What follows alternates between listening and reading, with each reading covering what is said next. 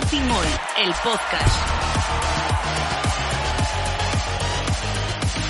Con Andrés Maese.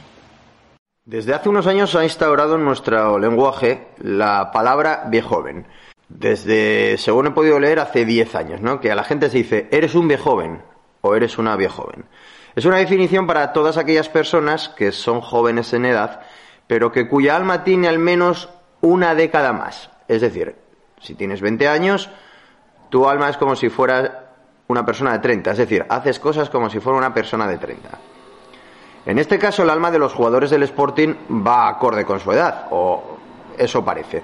Pero sobre el terreno de juego, la sensación es que los Guille Rosas, Grajera y Gaspar Campos llevan más de 10 años en el fútbol profesional. A estas alturas de la temporada sería arriesgado sacar conclusiones, todavía es muy pronto. Pero tampoco nos vamos a poner la venda en los ojos.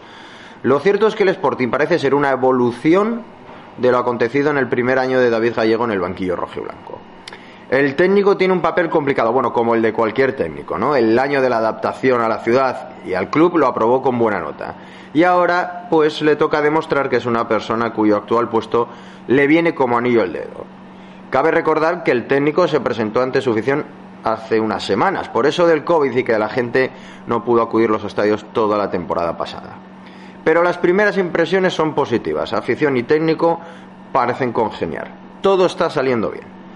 Comentó Gallego a sus allegados, esto no lo hizo público hace unos meses, que la plantilla de la que disponía tenía cosas muy interesantes, pero le faltaba madurez.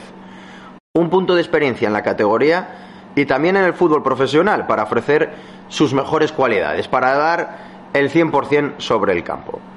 La duda es saber cuánto tiempo necesitarán los guajes para moldarse a la profesión, pero por lo visto hasta ahora parece que poco. Un año da para mucho y saben que los alumnos aventajados suelen exprimirlo más de los que se quedan mirando a las musarañas cuando el profesor explica la lección. Un claro ejemplo de ello son los tres casos antes mencionados. Guille Rosas ya sabe lo que es vestir la camiseta de la sub-21. Sin duda recompensa al gran trabajo que lleva realizando en el lateral derecho. Difícil que le puedan quitar el puesto en el Sporting. Por su parte, Grajera se ha convertido en el comandante del centro del campo, con permiso de Pedro Díaz, pero sus labores en el equipo son diferentes. El futbolista tuvo opciones de abandonar el club por un primera división el pasado verano, pero las prisas nunca son buenas personalmente creo que no tendremos que mirar mucho la clasificación, nos tenemos que centrar en el día a día, en el entrenamiento de, cada día, eh, mirar mañana y bueno, pues eso nos deparará cómo, cómo quedaremos al final, disfrutar y, disfrutar del camino que al final es lo importante, trabajar todos los días y, bueno, como te digo, al final pues eso nos deparará, nos deparará cómo quedemos en, en mayo. No te voy a decir que es el mejor grajera, ni mucho menos, eh, porque yo creo que hay grajera para rato, pero bueno, queda, queda, queda mucho que mejorar, mucho que aprender y, estoy seguro de que con la confianza que me está dando el cuerpo técnico, eh, estos compañeros y todo, pues yo creo que, que mejoraré mucho más y podré aportar mucho más a este equipo. Nadie debería robarle el sueño a cualquier futbolista de jugar en primera división, pero seamos honestos.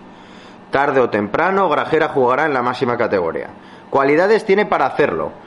Ahora, lo mejor que hace es quedarse en casa, por lo menos desde mi punto de vista, y ya sé que es muy fácil decirlo cuando no estás dentro o no eres el protagonista del caso, quedarse en casa y seguir creciendo, hacerse el amo y señor del Sporting y después decidir en función de la categoría en la que se encuentre el club rojiblanco. Tiempo tiene todo el del mundo para batallar con los mejores equipos de España. Eh, súper contentos, ya sumando muchos puntos al, comienzo de liga. Tenemos muy buenas sensaciones, sobre todo entrenando y, en el día a día, que es lo que más eh, se nota. Creo que estamos muy bien, estamos a, un buen ritmo, somos un grupo muy unido y, estamos eh, paso a paso consiguiendo el objetivo. Este es Gaspar Campos, protagonista en el inicio liguero del Sporting. Quizás el caso que mayor evolución ha tenido en los últimos meses. Su primera parte en Girona fue para marcar. Dejó la banda para que Kravets tuviera vía libre en el costado izquierdo, lo cual le favoreció para dejarse notar en una zona más centrada del ataque rojiblanco. Casi como si tuviese libertad de movimientos, quizás Gallego se lo permitió, Gaspar apareció más cerca de la derecha que de la izquierda para protagonizar las mejores jugadas de ataque de su equipo. Primero para dejar solo ante la meta rival a Campuzano, que erró en su remate, y después para adelantar a su equipo con un exquisito control orientado y una mejor definición ante el meta rival. Sencillamente inmejorable. Y mientras estos tres animales del balón se adueñan de las alineaciones de David Gallego, varios de sus compañeros de fatigas durante tantos y tantos años en mareo esperan pacientemente su oportunidad. En silencio trabajando como los que más para cuando su entrenador y su equipo los necesiten. Y así es el nuevo Sporting. La segunda temporada de la era gallego comienza con una mejoría en varios aspectos, sin miedo a nada. Los veteranos ejercen tanto dentro como fuera del vestuario y los guajes, pues los guajes son bien jóvenes.